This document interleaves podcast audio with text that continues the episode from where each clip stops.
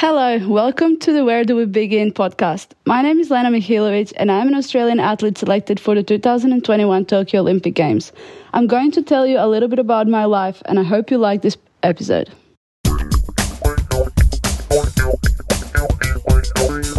Thanks for that, Lena. My name is Harper. My co host on this glorious, glorious evening goes by the name of Lockie. How are you, Lockie? Oh, I'm absolutely awesome, Harps. How are you? I'm very, very good. Thank you, mate. Superb. You could even say I'm even better, actually, for the fact that we are releasing this episode with the great Lena Mihailovic. Uh, recorded a while ago before uh, the Olympic window, so we're not breaching any restrictions here at Where Do We Begin, just for the lawyers listening. Um, yeah, but do you want to tell us a bit about this cracking episode, Lockie? Oh, Len is such a talent. You know, she's obviously rep- representing Australia in water polo at the upcoming Olympics. You know, she loves the sport. She grew up with it. Her dad's a coach. Uh, she represented Arizona State at college level in the water polo. Oh, she's such a talent of the sport, and I just I just love hearing her talk about the game, and I'm sure our listeners will too. Yeah, I'm really really excited about it, and for that exact reason, I reckon we should just dive in. Yeah, I've never heard a bloke talk more about his love of the game, so I can't wait for our listeners to hear about the uh, the number one ticket holder of water polo in Australia, Harper. Let's crack into it out, out, out.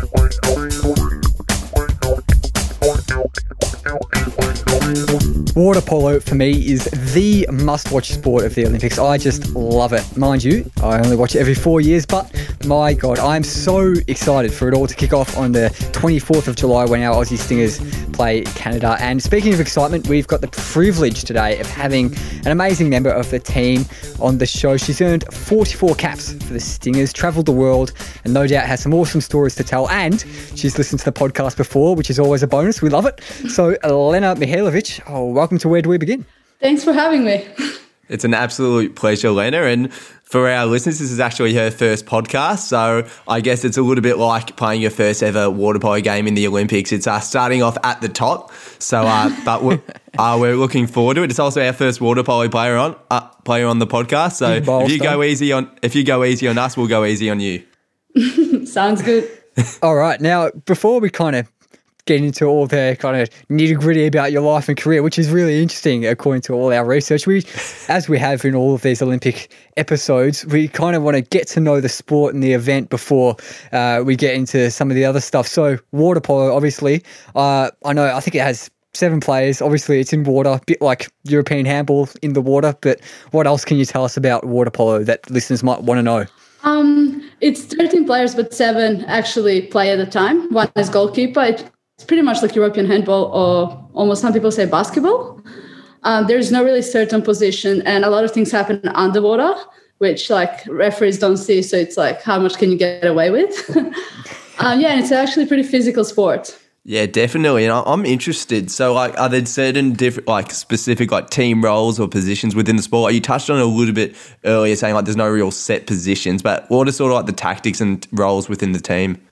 Yeah, so usually there are two goalies, um, and like one goal is in at a time, and then th- we play like almost around the goal. Like we said, uh, we call it mushroom, and there is a center forward, which is in the middle, and they're usually like that's a very specific position. Usually, center forwards just play a center position and center back, and center back is the person guarding the center, and that's probably the most physical position, the most like wrestling and grabbing, and then there is like positions all around, which are usually faster players and like outside shooters. Yeah, it's, it's interesting that you touch on that it's quite like a physical sport because I think Harper in his research, like it was only first introduced for women uh, to participate in the, at the Olympic Games in 2000, but the men have been doing it in I since like 1900s 1900. or 1900. Yeah, so talk a little bit about that.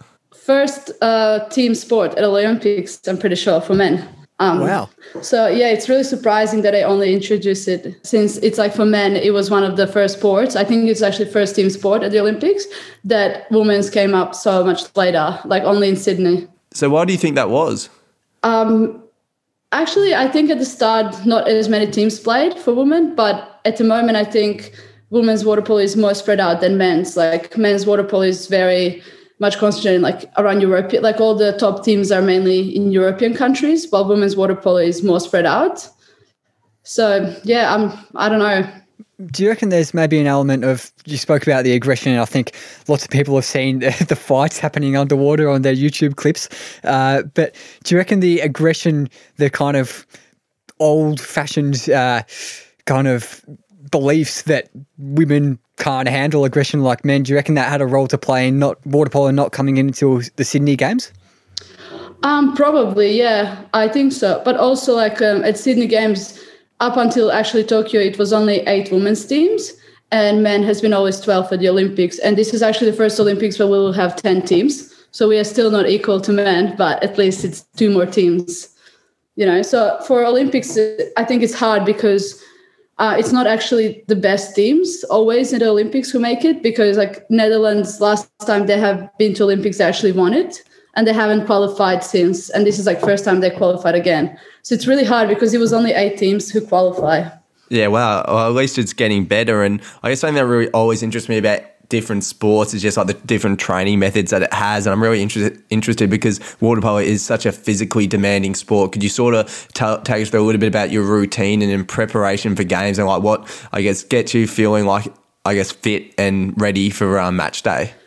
Yeah, so we do a lot of different stuff because I feel like water polo is a mix of good swimming, wrestling, but also shooting, accuracy, skills. There's a bit of everything. So we do a lot of swimming. We do long distance, short distance sprints, and then we also do a lot of like wrestling and physical, like contact work, and then um, technical, like passing, shooting, executing the shot, and then also gym work. So it's a combination of all of that. So at the usually the beginning of season, it's more focused on conditioning, and then the closer it comes to games, it's more like perfecting the skills and you know working on smaller details. So do you do the conditioning? Is that all swimming, or is it also sort of like running, or like how do you get your conditioning work in? Well, we usually have at least three gyms a week, so we do a lot of stuff out of the water as well. But we still like to, we have sessions where it's just conditioning. So we do swimming we wear weight belts and do like leg work and we have bands that we wear in the pool and like stretch them and you know and then we have like med balls which are heavier balls and we pass with them and like hold them above the water and things like that so i guess speaking about training methods and i guess during our research something that uh, took my eye was the fact that you did a training session out on the Great Barrier Reef. I mean, what was that like? It looked absolutely amazing. Yeah, that was actually towards our preparation for uh, World Champs. We were in Cairns and we got opportunity to go to Great Barrier Reef and actually play a game there. It was first water polo game ever played at Great Barrier Reef. And it was definitely amazing experience. My favorite ever game and the place to be actually. Um, we had amazing day. We were able to like snorkel around and then they set up a field and we played the whole game and it was so much fun and definitely like amazing view beautiful yeah, that's amazing. How did it go though, like playing out in the ocean compared to the pool? Like, especially with the field, like was the field moving around because of the waves? Like, how did it all work? It was more of like a fun game, like for entertainment. Uh, but yeah, there were waves. it was very. Um, it didn't really look like a proper game, to be honest. But it was really fun. Like the goals move, were moving, the field was moving but it's just like looking around as we played it was it was definitely unreal like once in a lifetime opportunity i think for sure. No sharks awesome. no sharks paid a visit? Um no no. One actually, one napoleon fish there was a huge fish under us. That was kind of fun but yeah that was it. Yeah so like how, how much time does anyone spend a whole game? I know it's four quarters. Does anyone spend the entirety of each quarter in the water, or is that just too physically demanding? There's got to be rotation. Um, there are some players who do it or who can do it. It's depending on a game, of course, of opponent and the the way the game goes. Because sometimes there's a lot of stops. Like if there's a lot of goals, then there's a lot of stops. So that's also rest. But there are some players who can do it. Uh, but most of the games there are rotations. It's it's pretty hard to play whole game, especially yeah, if there yeah. is not much stopping. Uh, I can imagine. How long are the quarters? So quarters are eight minutes each, and but every time there's a foul or goal or anything, the time stops. So a game ends up being around probably forty-five minutes to an hour. Depends. Yeah, right. Okay, yeah, that's really interesting. And another one that it might sound like a bit, a bit of a silly question, but I've never played water polo in my life. I doubt Lockie's ever played water polo in actually, his life. So, I, I actually did do two oh. training sessions when I was eight years old, and obviously. Oh I was no good and I don't remember it, but there you go. Fun fact of the day. well, Lockie might know the answer to this, but I'll ask uh, Lena anyway. Well, what's the kind of what does the ball feel like? Is it more like a basketball or more like a beach ball? How kind of heavy is it? How big is it? Um, it's a bit lighter than, uh, sorry, it's a bit heavier than volleyball, but it's not as heavy as basketball. So it's like in between. Yeah, and about about the same size as a volleyball. Uh yes, the women ball, women's balls are a bit smaller than men's. So we have that difference. But yeah, probably the women's will be size of a volleyball. Yeah, unreal. And you t- chatting to us off air about um, you've recently been going up to the Sunshine Coast for about the last couple months in preparation of the games. I'll tell you what, puts the other codes to shame that are complaining about hubs. You've been doing it for the last few months. yeah, we've been there since February. Um, we were pretty excited because it's we have girls from all over Australia, so it's really good for us to be at the same place. And considering last time we were in Canberra, everybody was so happy to be in Sunshine Coast. hey, we love Canberra just, though. We love Canberra on the show. Not, won't hear a bad word about it. Shout out to our listeners in Canberra. Yeah, uh, we. It was it was good for a bit, but we were there in September and it was freezing. So prefer Sunshine Coast and the beach. Um, but yeah, we've been there for a long time. Just but it's actually nice training together. We're living together, so seeing each other every day um, you know, when it's hard, we are all together. So I think it really brings us closer. It's so much easier going through everything with the teammates.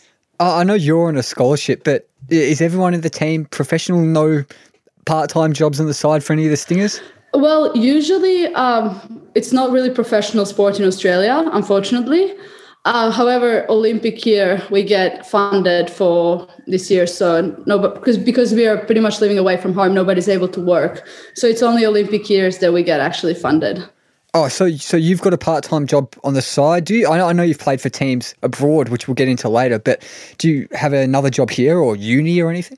No, I graduated uh, from Arizona State University, and then I was in Europe, so I never really. Um, I did some part-time job while I was here, but since we started the camps, it's impossible to work because we have to be full-time, It's full-time committed there. Yeah, and it, you touched on it there about, uh, I guess, being in Europe, and I'm sure our listeners have already picked up on your awesome accent. So you were born in Serbia, if my uh, my spies are correct. Can you tell us a little bit about what it was like growing up there? Yeah, so I was born in Serbia, and uh, my dad was um, playing water polo at the time and my brother started and then we moved to turkey for his sorry for we kept moving as we were younger because of my dad's water polo career. And then we ended up actually in turkey when i first started playing water polo but in serbia and in turkey women's water polo wasn't very good. So there wasn't really a girls team for my age. So i played with boys. I started training with boys and i trained with them for like four or five years. Um, and then i was finally able to play with senior girls so that was like so exciting. But still, the level there compared to level here was so different. So when I heard we were moving to Australia, I was like, this is the dream come true. Lockie will get more into the water polo side of things in a sec, I'm sure. But uh, Belgrade, I believe you were born in, it was born five years, I think, after the kind of breakup of Yugoslavia, if my uh, history is correct there. So I don't really know anything about Belgrade is a city. So tell tell us a bit about it. What's the day in the life of Lena Mihailovic in Belgrade as a teenager like? Well, to be honest, I didn't live that long in um, in Serbia. It's like shortly after I was born, we moved to Montenegro, which was before same country, but and then we came back uh, for a bit, and then we moved to Turkey. So, but I always feel like Serbia was my home because my fam- most of my family is there, and um, I always go there in the in summer breaks and everything. It's mentality of the people is different to compare to here, and it's landlocked country. So it's surprising that I have really good water polo, but in Serbia, example, men's water polo is like the national sport.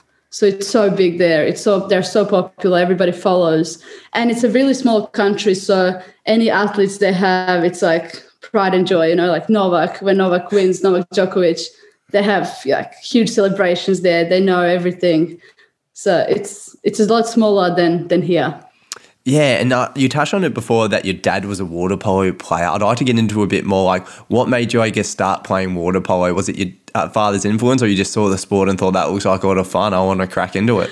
Uh, well, uh, growing up, we always followed him because he was changing clubs, so moving countries and everything, and it was for water polo. So I was always surrounded by water polo. As kids, we would always go to his games, and then uh, once I was doing, I think, synchronized swimming in Serbia actually for a bit, like learning Really? to swim. Yeah, and then we moved to Turkey, and I tried swimming, but I was so bored. And then my brother started water polo as well, and then I was like, oh, I'll just go with them to the pool because I had nothing else, and they were going to pool every day, um, and that's how it started actually. But I think just because in Serbia, women's water polo wasn't that popular at the time, I didn't think much. But then once I went to first training, I loved it because I loved water sports, and then swimming was just too boring for me. I couldn't do it, and then water polo. I love team sports, so that's kind of how I started. Yeah, and water polo, like I said in the little intro I did, it's just such an entertaining sport to watch. Like, I'm tempted to get into it myself, even though I'm bit of a crap swimmer and, and just not much of an athletic kind of guy myself. Not good at many sports, but I know uh, your, your brother. He's played for the Serbian youth team, their national youth team, I think. So. Growing up, a bit of sibling rivalry. We love a bit of sibling rivalry. Where do we begin? Who's the better uh, player at water polo growing up? Well, I think he he was always more talented for sure. He has a really good vision of the game and everything, but he just doesn't have the like hard work part of it. He doesn't. Yeah, he doesn't try hard.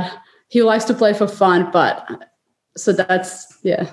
He just now plays local for fun uh, for local club team, but that's It's, it. it's yeah, it's that fa- it's that famous quote. Uh, what is it? Uh, talent always works hard. I don't know. I don't know. I'll, we'll, cut, we'll cut that part out. But anyway, so let's talk about it. So you're traveling everywhere. You've lived in more countries than Harper and I have prob- probably visited, and then you come to Australia. How did that go about? And what was it like coming to a country where I think you said before like, English wasn't your first language. It wasn't your second. It might have. It might have been your third. It might have been your fourth. Like, Yeah, actually, I just had I just played my first junior European Championship with Serbia, 2011, and then my dad said we were moving here. He talked about possibly because he came here for a camp and he really liked it, and he told us all these amazing stories. So we were all excited. I was like the most excited because of water polo because I always growing up watched Australia at Olympics and they were my favorite team always. So I was like, this is the chance. And I got once uh, one of the girls sent me a cozy from Australian team, and I was like, oh, my dream is to have one of my own. So for me, I was super excited. But I remember we got here and it was September and it was raining. It was cold, and like first few nights we were at a motel, and I was like, oh my god, this is not what I imagined. But then, like two weeks later, when I got to like meet people and everybody settled, I like straight away know it. I was like, this is amazing. And I think like my brother especially, like I feel like he was born here. He wants to stay for sure. Like we really love it here. So Yeah, and what what part of um New South Wales did you first move to? Like, I'm bad at my Serbian pronunciations, but I'm going to try this Australian one. Kirrawee, Kirrawee High School in New South Wales. Is that where you went? Yeah, yeah, Kirrawee. So we first moved to Sutherland because the Cronulla, that's where we came to Cronulla Sharks team, uh, which they pull is um, like they're based in Sutherland. And then we moved within two months. We moved to Cronulla, but most of the players from my club team went to Kirrawee High, so that's how they helped us get into that high school. And um, yeah, I really liked it. It was very different to what I was used to in um, in Turkey. Very relaxed. Like I love the the lifestyle here. Like even like with uniform and stuff, everything was so much more relaxed. Um, but yeah, we go straight to Kirrawee, and uh, that's where like we met most of the people from water polo going to same high school. So it was kind of easy to make friends and meet everyone. Yeah, and I'll tell you what, Sharks is a great name for a water polo team. I think it, re- it obviously really fits. And I guess from there, so you got scouted uh, by uh, the unit, your college team. Was it uh, Arizona State? I actually didn't know that water polo was a college sport over in America. That's awesome. How, how'd they find you? How they discovered the talent that is Lena? Yes, um, I made a junior national team here, and we went to junior world championships in Madrid, and that's where the few of the college coaches were watching, and that's how I got in contact with them. Like after games, this they asked me if I was thinking about college, and actually at the time I didn't really think at all because we just like recently moved to Australia, and I was already happy to be here. but then talking to them and looking at the opportunities there, I think here it's really hard in Australia to train full time and also go to school. Like I would have institute trainings here starting at 5 a.m. So I'll wake up at 4, go there 5 till 7.30 and then catch train all the way back to Cronulla, go to school and then go to afternoon session and come home at like 9 p.m. So it was like really hard. Um, and then in, I couldn't imagine doing that for university, but there in college, they literally organize all your um, classes around trainings. They speak to teachers. They everything is like organized for you and handed on the plate. Basically, you can just you just have to focus on training, and they have, give you like academic advisors, like everything, so to support you to do well in school. So that whole idea, I was like, okay, this sounds really good because I don't know how could I keep doing this for another six years here.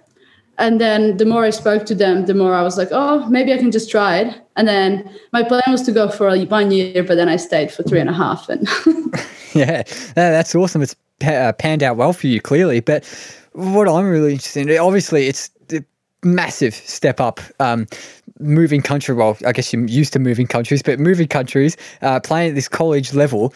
We've spoken a bit about training methods earlier, but there was more kind of gym stuff. What went into a typical college uh, water polo training session when you were actually in the water? What kind of drills were you doing, I suppose? Well, the difference that I found there was the trainings were very long. So our one session would be at least three hours or three and a half to four wow. hours in the water, which is very long time. Yeah. And then we would have an hour of gym straight after. So your training is like five hours almost. Uh, but then, yeah, we would always swim to start and then do passing, shooting, a lot of they do a lot more like tactical work. It's very like almost robotic. We learn every move um, like exactly to perfection. Like less, I feel like there is less freedom because it's it's like a college team and we spend so much time together, so we have more time to like perfect everything. That was a big difference and like shock for me. I didn't believe that we could actually stay four hours in the water. And at the beginning of season, there is a week they call Hell Week, and it's basically the time where we can train unlimited hours, and it's actually hell.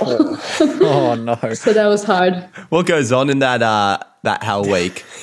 Sounds like something from MasterChef. Yeah.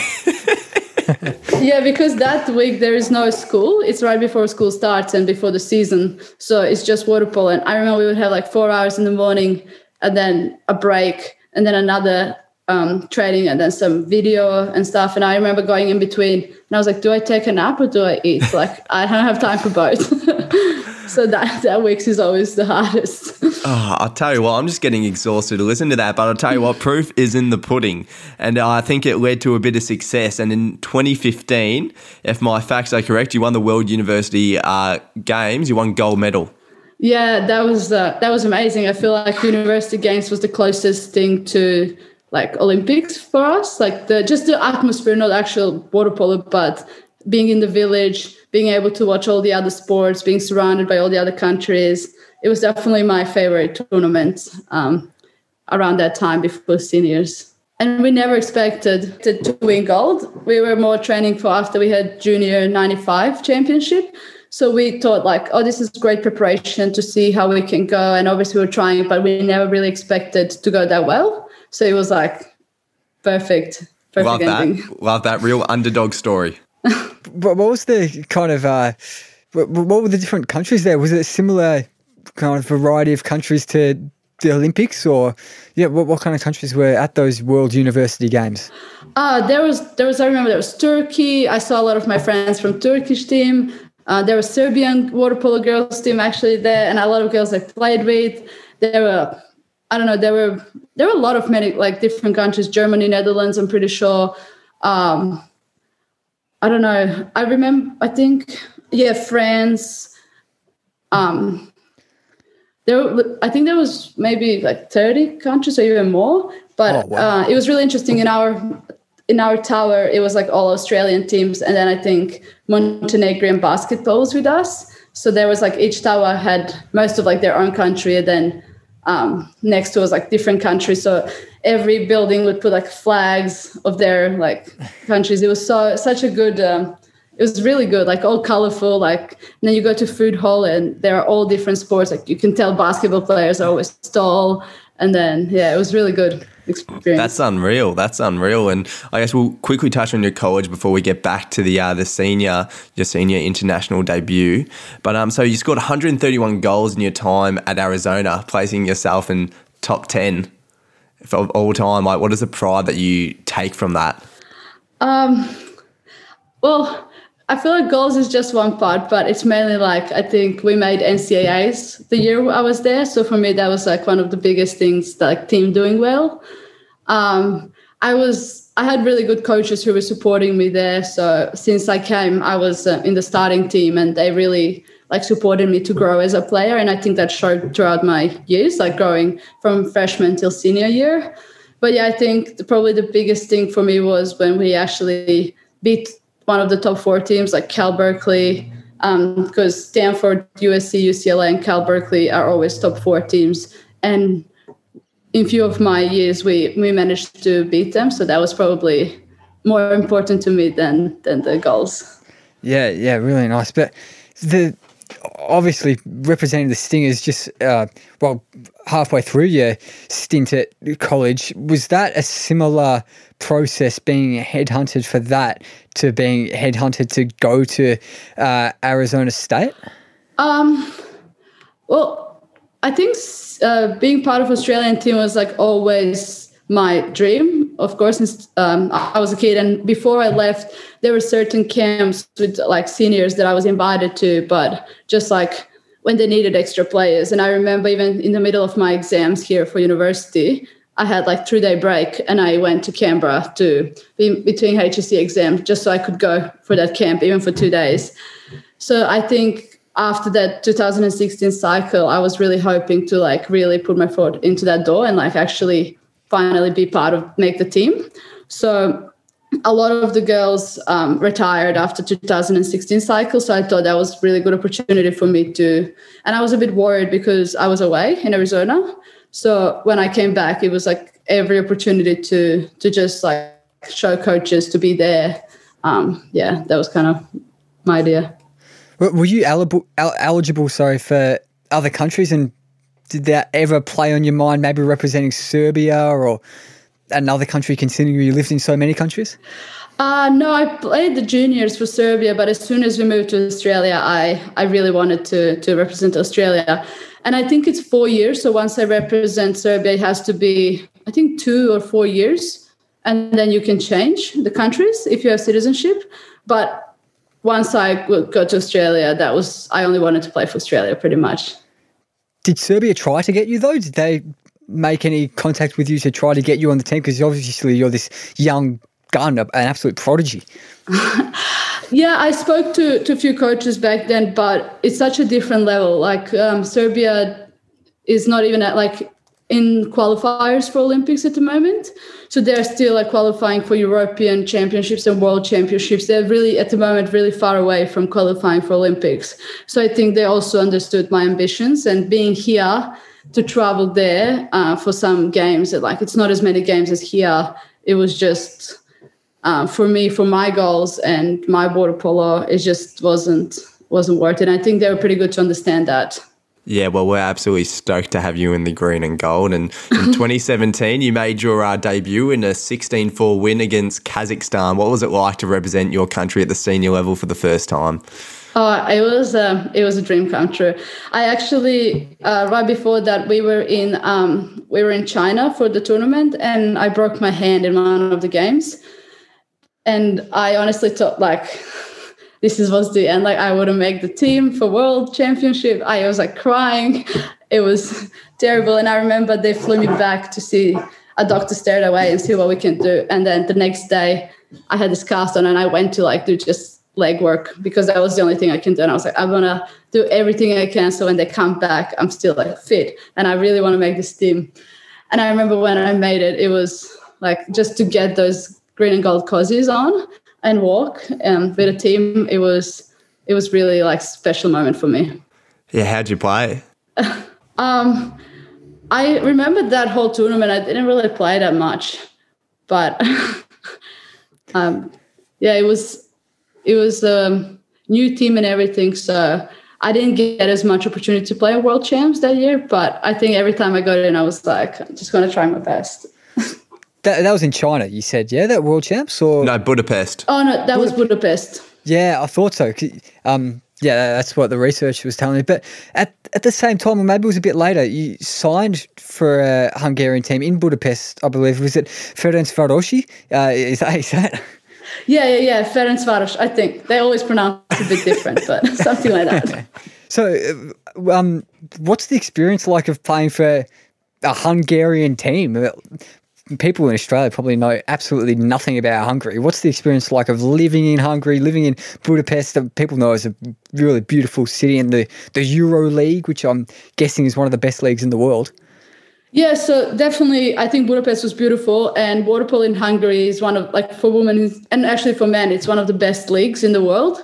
So that was great for me. The games are really good quality. Uh, it's professional there, so all of the girls in the team that's their only job, and we just train. We have lunch provided. Everybody there gets salaries and everything. So that was really different to what I was used to here, and in college it's different. And obviously the games were so good. Some of the best players were playing there. Um, however, I found Hungarians really cold. Um, like not many people spoke English in my team, and like the coaches didn't speak English, so that was really hard. I tried to learn Hungarian, but it was really difficult, um, and I struggled with that. I just found it um, just different culture, and I didn't quite fit in. But luckily, there were a few. Um, there was a girl as well who played from US and Netherlands, and then a few Serbians that I knew, so they helped me out a bit but water polo wise definitely one of like the best experiences i think i learned so much but like life wise um, it was a bit difficult Yeah, that's that's really interesting because I feel like a lot of the reason that people play sport it is for that social aspect. Like you touched on it before, you know, you love playing in a team sport. That's like one of the things that drew you to water polo. So did it really make you hard like hard to actually enjoy playing the sport there? And that I guess you struggled to sort of have those strong friendships just due to part of the language barrier and just as you said that you felt like some people were a bit cold. Yeah, definitely. Like I was living um, alone in the apartment there, and it was really hard. Like if we win a game, and I was like, "Oh, what are we doing? Like it's such a good like atmosphere. I'm so happy." And then everybody's like, "Oh, I'm just going home with my husband," or I'm like, you know, and then or they would speak something and start laughing, and I'm like, "Oh, what?" And they're like, "Oh, I can't explain you." And I'm like, okay. so like it was really, I felt really left out in that sense, and um, yeah, I've really found it hard to fit in there. But like in the pool during trainings and games, it was like kind of different. Like we spoke almost like this water language that it was really easy to understand each other and communicate. But then as soon as it was out of the water, um, I really struggled to to make friends with them. And just that like I don't know, the f- kind of family feeling, I didn't feel that there at all. So Yeah, that sounds incredi- incredibly tough because I can imagine, you know, new country, probably didn't know many people. So you would have thought that a lot of your friends and I guess sort of family over there would be the water polo team. And that really sucks. Do you think that it affected your performance on the, on the, uh, I was about to say on the field, but in the pool? Yeah, um, I think it was a bit hard when like our coach would take time out and then start saying stuff, and then I could hear my name, and I was just like looking. I have no idea what you're saying. And then he was like, "Yeah, yeah, let's play that," and I like would know two words out of what he said. And then the girls would like look at me and yell in Hungarian. I'm like, I have no idea what everybody's talking. So I was like trying to guess. So things like that, uh, there was a bit of effect that I think if I could speak language and communicate with them better. But I think as the season progressed, that we understood, like they could know what I understand and what I don't. Um, but yeah, I they told me to go and get Hungarian lessons, so I tried, but I didn't learn much. it was too hard. Uh, but yeah, in the water, it was just easier because all the drills and like by looking at each other and a lot of trainings, we kind of learned to communicate and, and play together. So that was less of a problem than out of the water. Yeah, I think people in general, in fans and viewers and the audience of professional sport, really doesn't kind of take these things into account, especially uh, if like adapting to a new culture or um, just kind of issues with your state of mind uh, affecting your performance. But lo- looking back on it now, would you say it was worth doing that move, or you regret it looking back on it uh, three years later? I think it is. Um, I I wouldn't say I regret it for sure because I think I learned so much. Um, I watched a lot of games there. I love also watching men's water polo, and that was one of the best leagues. I also got opportunity to speak to some of my favorite players um, who actually were playing there and playing in the same club team. And I also got to play with like a lot of Hungarian players that I thought are like amazing players and everything, and definitely made friends. I think it was great um, experience, but I'm not sure if I would do it again at the moment. but I don't regret it at all. So. So yeah, so you finished up playing in Europe. It's 2019 World Championships. You know the Australian women's senior team. They've been struggling in recent tournaments over a few years, and I'll let you fill out. I'll let you fill in the rest. Yeah, we've been struggling. We um, haven't really been really like playing good as a team, and then um, I think that 2019 was really like what um, games we like got together and all the preparation and trainings. There was no really much pressure on us. We felt like really like a team. And we actually focused game by game, game by game. And then in the previous tournaments, we, we played a lot of the teams and we realized we lost a lot of the games, but we were very close. Um, a few games before World Champs and the World League. And we felt like we, we could definitely do this. We were so close, but we were just missing a little bit. And I think when we got to Korea, um, where that was like I think we played as a team. There was not really any player that individually shined. It was really all game like there was no one outstanding, but everybody was consistent. And I think that was like what made us play good and and actually um, get a bronze. I reckon you've undersold it there. Not just bronze. I think that's an that's an amazing achievement. I mean that that's one of the biggest I think achievements probably in the last like eight or so years in uh, women's water polo in Australia. Yeah, yeah, it was definitely like, um, and also we were we were not like aiming for it, but we were really focusing game by game. And then once we like once we got to that semi final, I had a really good feeling. Like as soon as the game started, I felt like we got this. So so it was good. Yeah. I'll tell you what. What I'm taking out of this from talking about your uh, your uni world championship gold and your uh, your medal here is that if you don't aim for it, you get it. I think it's just uh, sometimes like people get stuck in just thinking, oh, I want to win, you know, gold, gold, gold, gold. And then you actually skip all the steps that are going to take you to the grand final. So um, I think us taking like each game, game by game, because none of the games were easy. Like we played Japan, which we like always win. And that was actually a really hard game. Japan had a, such a good tournament. And then our China game, we beat them only by two goals. And you know there was a lot of games that so none of the games were easy. And i think going in the games thinking okay it's one by one and not straight away thinking about oh we're going to play like us who's like the best team or anything like that. I think that's what really made us stay present in each day and game and um, do it step by step properly and actually get to there.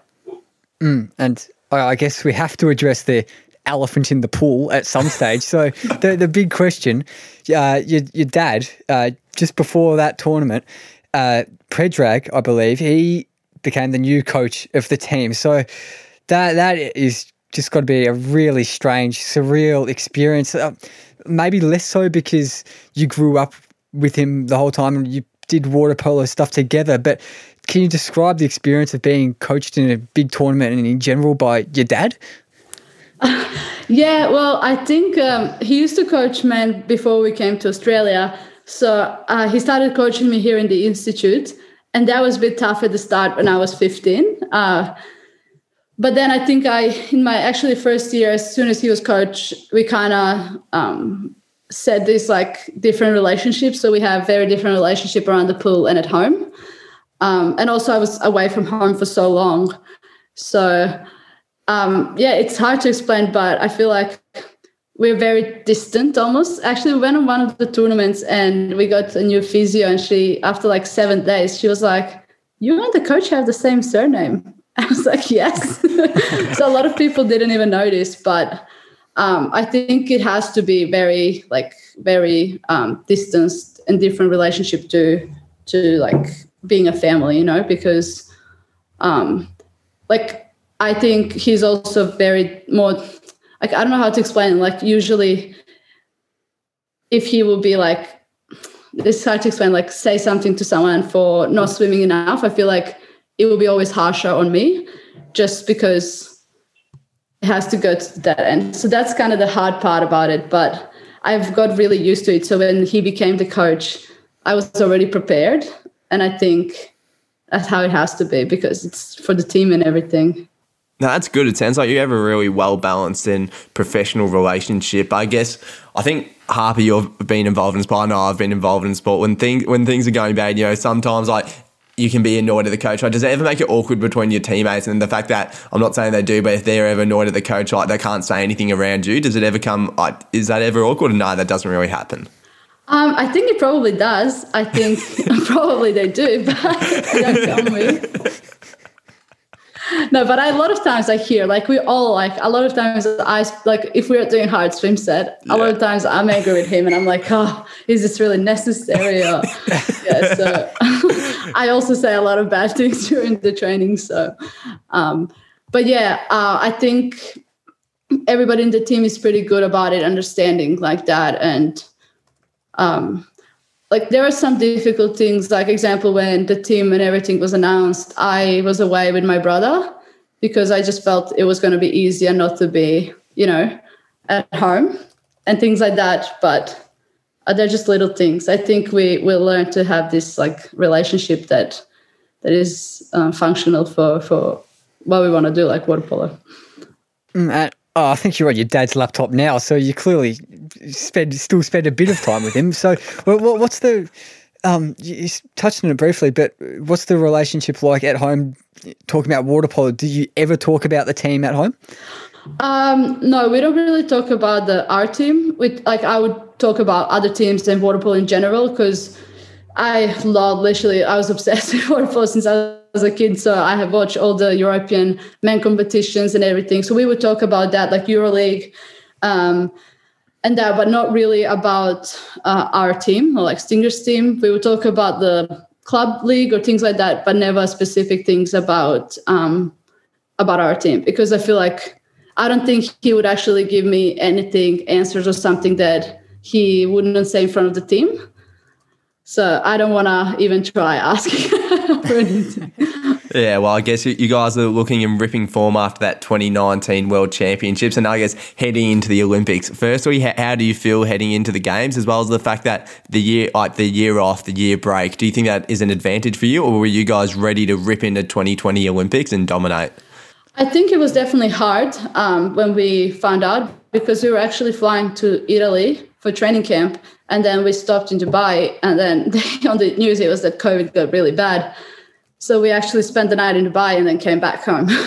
so that was terrible. And then everything escalated. And then we were like, okay, this is not happening. And we just spent like five months in Canberra before that. So that was really heartbreaking.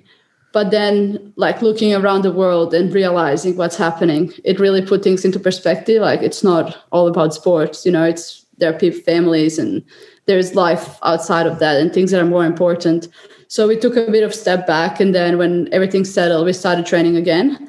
And I think we have uh, right now like a lot of younger girls in the team, and I think an extra year actually was really good for us to have more time to train together. The only disadvantage is that we couldn't have games, but I think um, a lot of us like really improved in this last year, and this extra time actually worked out pretty well for us. So I think it's good. We'll see. The only thing that we didn't have many games, and our first games are going to be at Olympics after after almost two years. Yeah, you worried that you're going to be a bit like scratchy then? Because I think it doesn't matter what the sport is, like having a bit of time off, training, you can only replicate it so much. And I guess, especially for you, it's your first Olympics, like one of the highest standards of the sport.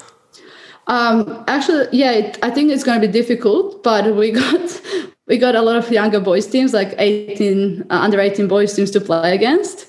So we try to replicate the games, and obviously it's a bit different. Some of them are a bit stronger some of them like they don't grab as much actually. They kind of play nicer than the girls.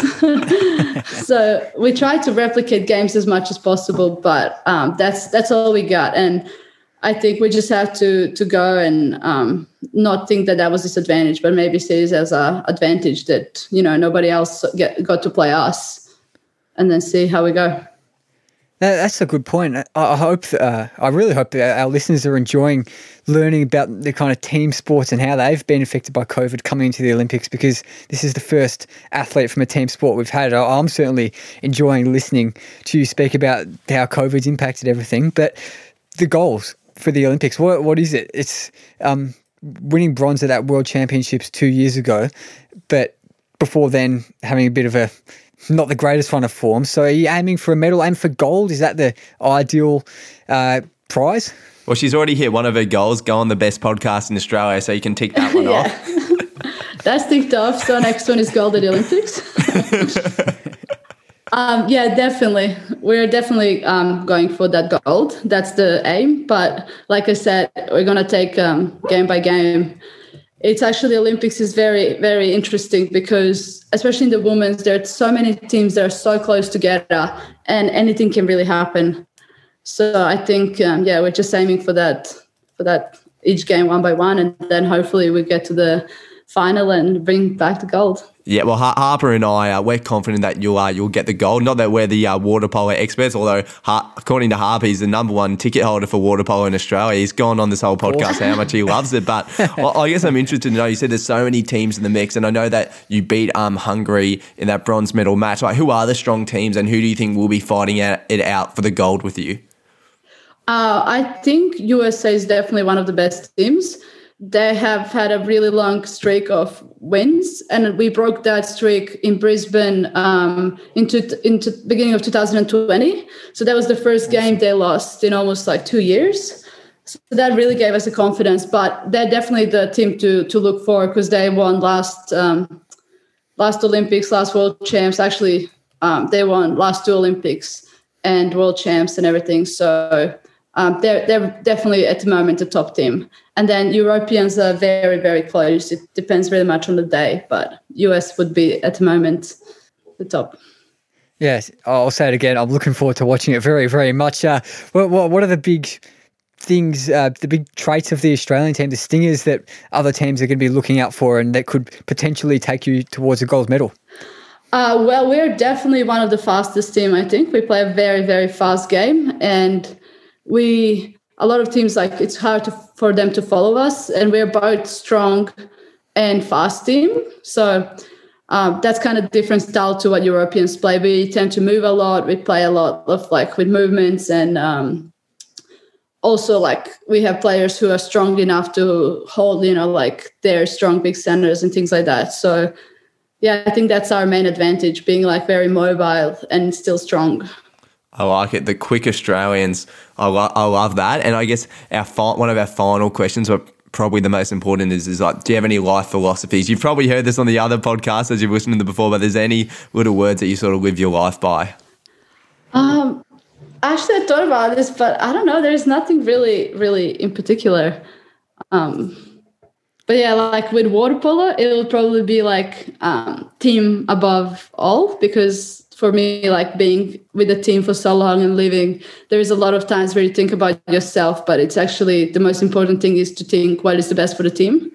So i think living with a team for so long that's what um, kind of helped me uh, helped us be become a better team. And since i've been like with them for so long in the last few months that's probably not in canberra though that's what that's what you're happy about not in canberra exactly. closer to the beach now, you don't have a life philosophy, which is fair enough. Not everyone has a life philosophy. I don't really have a particular life philosophy, but a question I might ask instead of that what do you think the kind of positive traits are that other people see in you? What makes you a kind of good person to hang out with?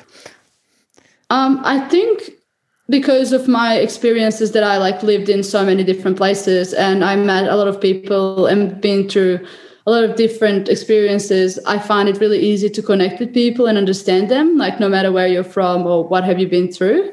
So I think that's something like wherever I went, I made really good friends and I was, I felt like I made really good connections. So that's probably one thing. Yeah, wow, those are amazing traits to have. And I guess hopefully they can keep you in good stead. As this is the part of the show that you've been the most nervous about, it's the quiz. we love the quiz here on Where Do We Begin, and I will hit the music.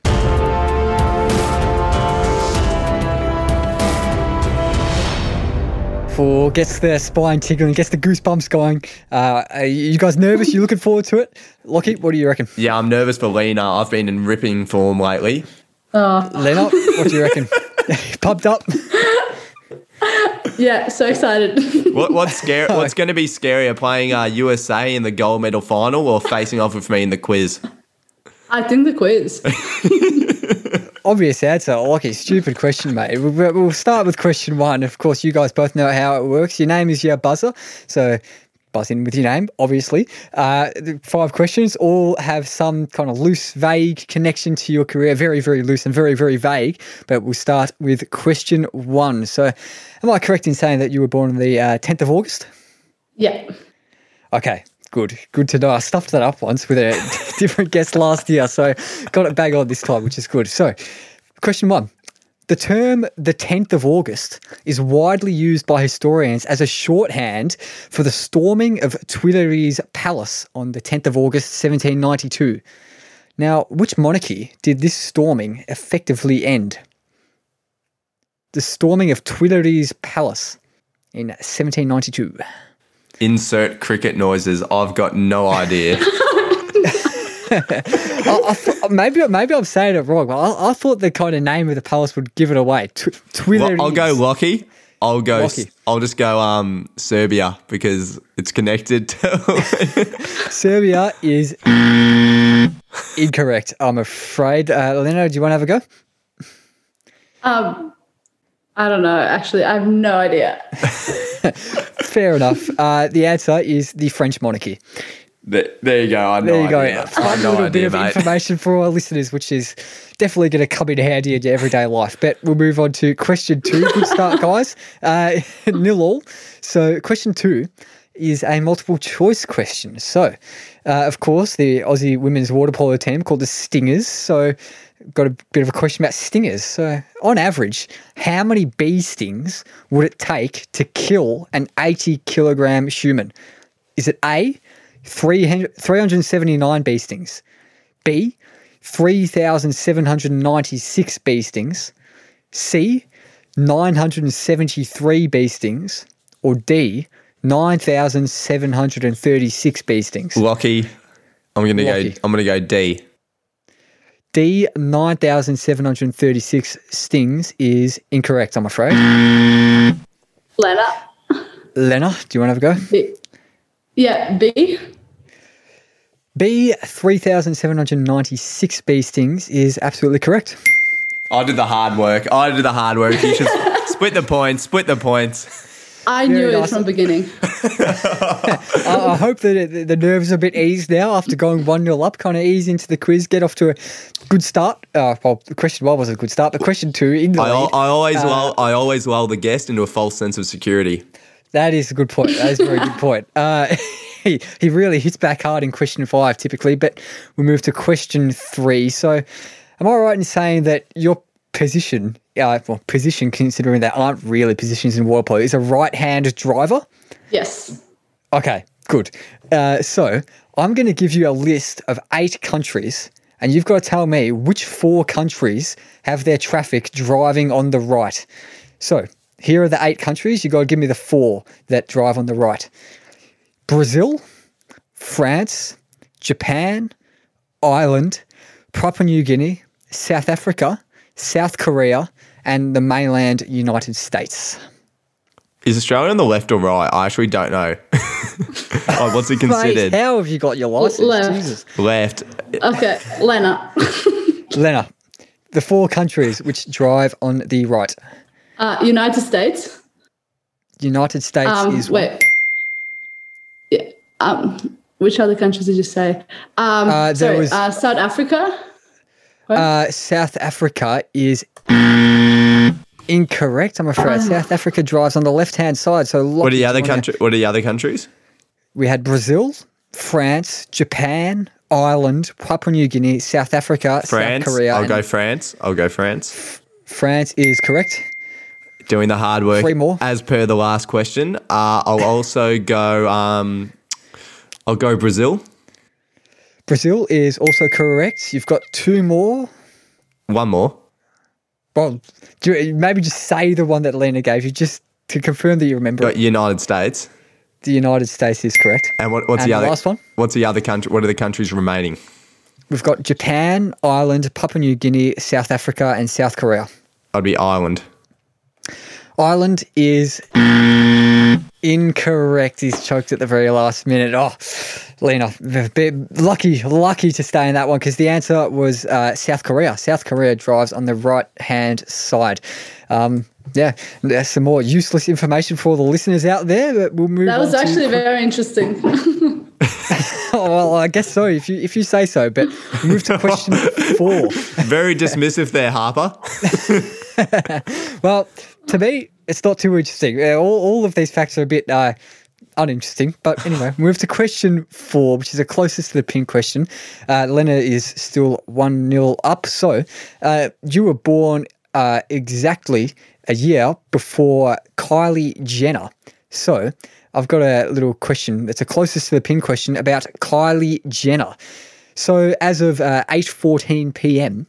Uh, on the 16th of June 2021, how many Instagram followers does Kylie Jenner have? Lockie, I'll go 22 million. 22 million is incorrect, ah, God, but it's closest to the pin. I'll give Lena a go. I've gone way 30 too low. million? It- It'd be something ridiculous. 30 million is also incorrect, but you get the point because it is 241 million 150,205. So maybe lucky to get the point there again, but you've gone 2 0 up. So There, there you go. you. Turns out there's 241 million idiots out there. but Jeez, I'll tell you what, harsh, I, harsh. I'm stiff. I'm doing the hard work in this. I'm knocking out the obvious answer. I'm going under. and also on the last one, I get three out of four right and I get no points. I'd like a referral. At least you were really close with the number on this one. Le- Lena did say before the show that she was a bit nervous about because she knew it was going to be really hard. So that is the one characteristic that we love about the quiz, Lockie. It's really hard. So, mate, I think you just got to suck it up and we'll move to question five. Uh, question five, though, of course, a who am I question. So Lockie is still in the game. But if he complains one more time, I'll deduct five points so he won't be still in the game. Uh, so I'm going to um, give you a series of clues, starting from five points, going all the way down to one point, uh, leading, to, of course, to who I am. And once you buzz in, you can't buzz in again until the other person gets it wrong. So we'll start with the five point clue. I was born on the 24th of June, 1987. Bit tricky there, I reckon. So move to the four point clue straight away. Having grown up in a tight knit family, I'm the third of Celia and Jorge's four children, and as a devout Catholic, dedicate my achievements to my grandmother, who died shortly before my 11th birthday. Tragic story, but continue. Yeah, really.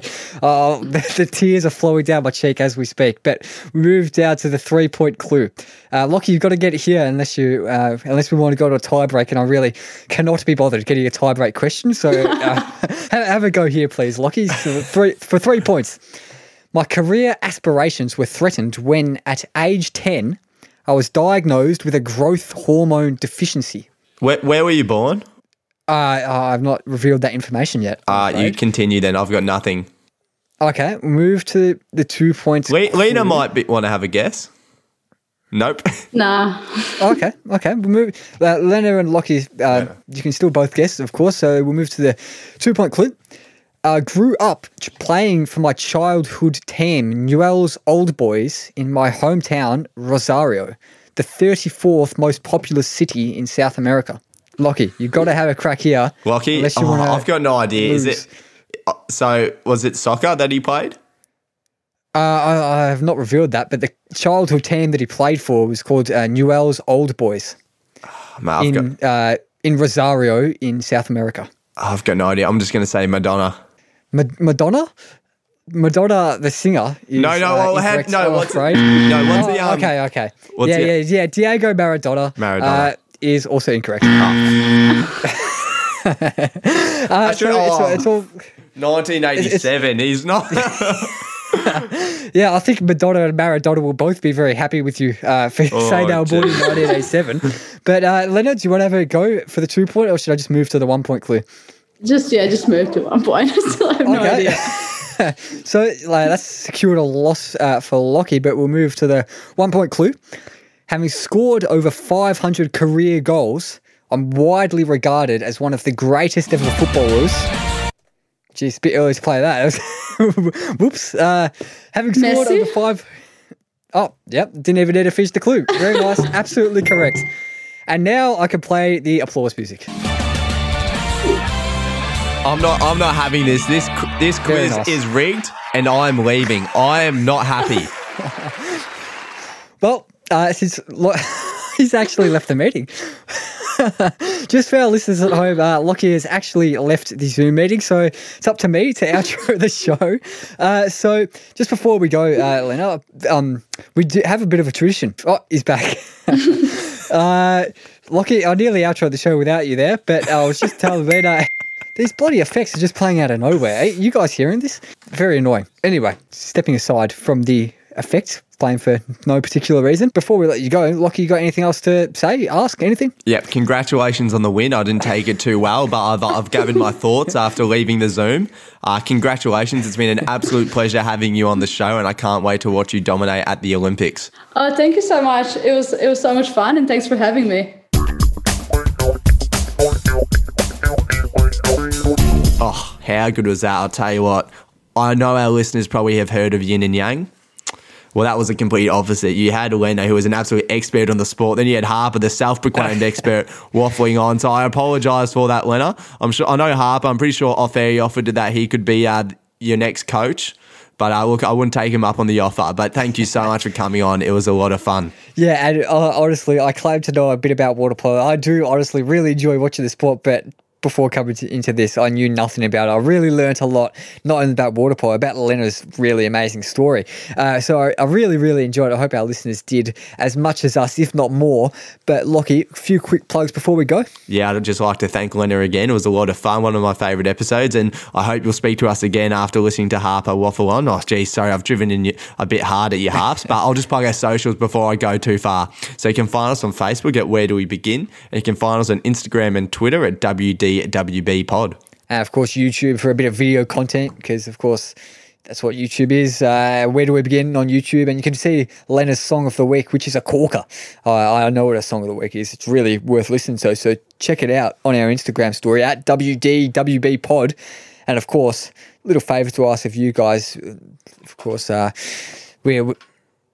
And of course, just a little favour to ask of you guys. We don't ask much of you over here at Where Do We Begin. You don't have to do this, no obligation whatsoever, but it does take a lot of work uh, this to run this podcast, really. If you want to help us keep it running, you can buy us a coffee at buymeacoffee.com forward slash where do we begin. All lowercase, no capitals, nothing like that. Apart from that, I reckon that's us done for the evening, Lockie. What do you reckon? I'd just like to thank our listeners again too, and can't wait for the, our next episode. It'll be great. See you then, guys. Thanks for listening. See ya.